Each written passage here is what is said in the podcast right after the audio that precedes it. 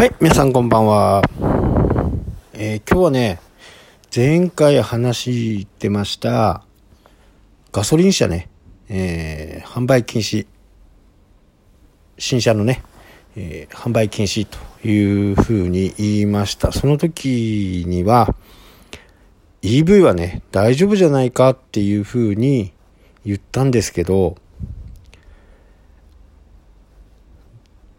エンジンがあってね、ガソリンで動くものすべてについて、えーダメそうですね。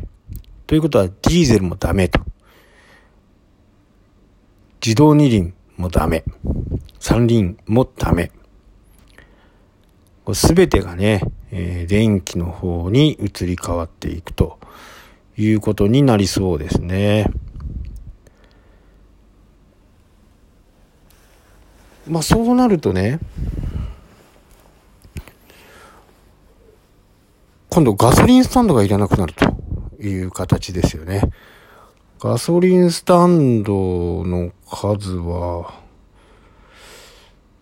うんと、今3万件ぐらいだったかな。確かね、3万件。最盛期はね、6万7、8000件あったはずなんですよね。それが3万件ぐらいに今半分ぐらいになっていると。これがね、えー、どうなっていくのかっていうことはね、えガソリンを部門っていうのは、基本的にはもう売れないですからね。だからね、幸運機とか、発電機とか、ああいったエンジンを使うようなものを、もう販売されないようになるのかもしれないですね。となるとガソリン経由？っていうのは、いらなくなりますよね。売れないもん。まあ、買う人がいないってこと？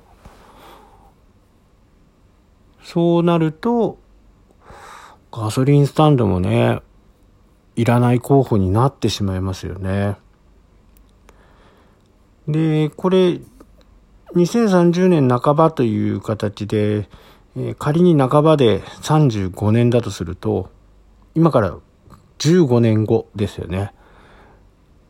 そうなると、今、新車の、を買う人の買い替えサイクルっていうのが大体10年ぐらい、まあ毎年買いてる人とかね、3年に1回買いてる人とかいるとは思うんですけど、平均すると10年と言われているんで、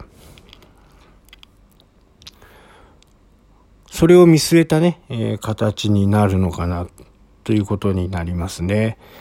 えーそれから逆算すると、2025年ぐらいにはね、え電気自動車のラインナップが相当揃ってくると。いうことになると、充電設備の方も